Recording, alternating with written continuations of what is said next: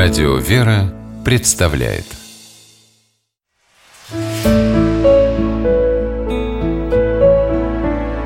Пересказки. Храбрый Тихон. По мотивам русской народной сказки. Жил-был на свете парень по имени Тихон. Тихий и миролюбивый.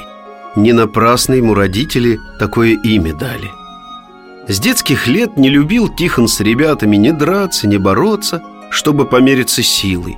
Так и вырос непригодный к ратному делу Разве что надоедливую муху мог прихлопнуть.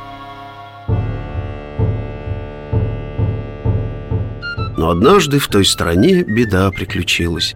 Из-за гор прилетел страшный змей И похитил царскую дочь из дворца. Царь велел всем парням отправляться на поиски царевны А тому храбрецу, кто ее спасет, обещал награду. Тихон тоже сел на коня, взял в руки меч и отправился в путь. Подъехал он к дремучему бору. Видит, камень огромный лежит, под ним дыра А из норы громадный змеиный хвост выглядывает. Дернул Тихон змея за хвост и говорит «Я, Тихон Богатырь, за царевной пришел Вылезай, будем с тобой силой мериться» «Не могу я с тобой биться», — отвечает змей из норы «Приболел я» Когда я сюда царевну нес, мне ее туфелька в горло попала. Плохо мне, еле дышу. «А сама-то царская дочь где?» – спрашивает Тихон. «Вон в углу сидит, плачет. Слушай, богатырь, я ее тебе и без всякого боя отдам. Только достань из моего горла башмачок». Жалко стало Тихону дракона. «А ты обещаешь больше никогда не красть девушек?» – спросил он его строго. «Обещаю». У всех этих царских дочерей обувь с каблуками. Навсегда я от этого дела отказываюсь. Ладно, говорит Тихон змею, открывай-ка рот пошире. Разинул змей пасть, на Тихона прямо огнем так и полыхнуло. Но он посильней закутался в плащ, залез зверю в рот и достал туфельку царевны. Ох, и обрадовался змей, взмыл в воздух и был таков – а из его логова вышла царская дочь и говорит Тихону «Спасибо тебе, храбрец!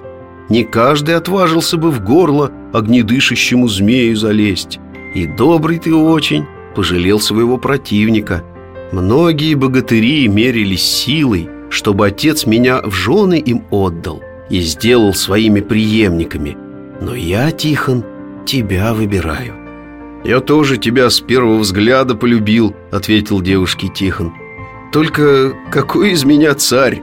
Я вовсе не храбрец и не богатырь Признаться, я ведь и меч в руках как следует не умею держать Вот видишь, а вызвал змея на бой, не побоялся Сумел победить в себе страх Ведь сильный не тот, кто умеет кулаками махать А кто имеет мужество и смирение признаться в своих слабостях. Так Тихон стал царем И мирные годы его правления были в этой стране самыми счастливыми.